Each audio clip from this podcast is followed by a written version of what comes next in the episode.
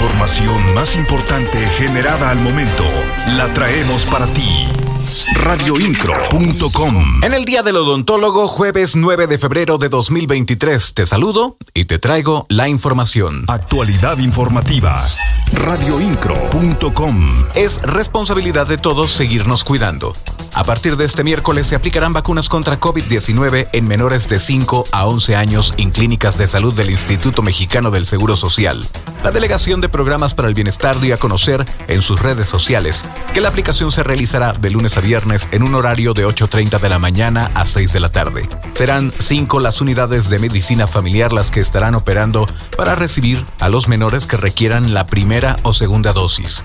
Dichas clínicas son las que están ubicadas en Avenida 5 de Febrero, la Unidad Médica Familiar 13, la número 17 en Santa Bárbara, en Sierra de las Cruces en el Marqués, Unidad Médica Familiar 8, Boulevard Centenario en el municipio de San Pedro Escobedo, la número 5 y Lomas de San Juan en San Juan del Río, la número 7. Las niñas y niños serán atendidos en grupos de 10, por lo que es necesario que los padres de familia se esperen a que se complete el grupo para proceder a la aplicación y así no se desperdicien las vacunas. Siempre estarás informado con radioincro.com. Con el propósito de impulsar una cultura de cuidado de la salud y prevención de enfermedades, se inauguró la tercera edición de la Feria de la Salud en las instalaciones de Coparmex Querétaro, ubicada en Fray Luis de León, 1501 Fraccionamiento Centro Sur.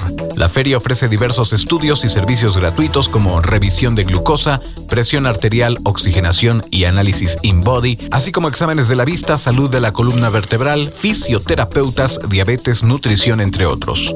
El presidente de Coparmex, Jorge Camacho, agradeció el compromiso de los participantes. Las noticias de Querétaro están en radioincro.com. ¿Y el amor? El amor sí vende. Para el Día del Amor y la Amistad, la Cámara Nacional de Comercio en Pequeño, Canacope, calculan una derrama económica de 150 millones de pesos que se sumará a los 150 millones de pesos que se lograron en el primer puente de este año. Sergio Martínez de León, presidente del organismo, informó que se sigue por debajo de los niveles prepandemia, aunque sí superan lo logrado en el mismo periodo de 2022. Radioincro.com, el medio en que puedes confiar.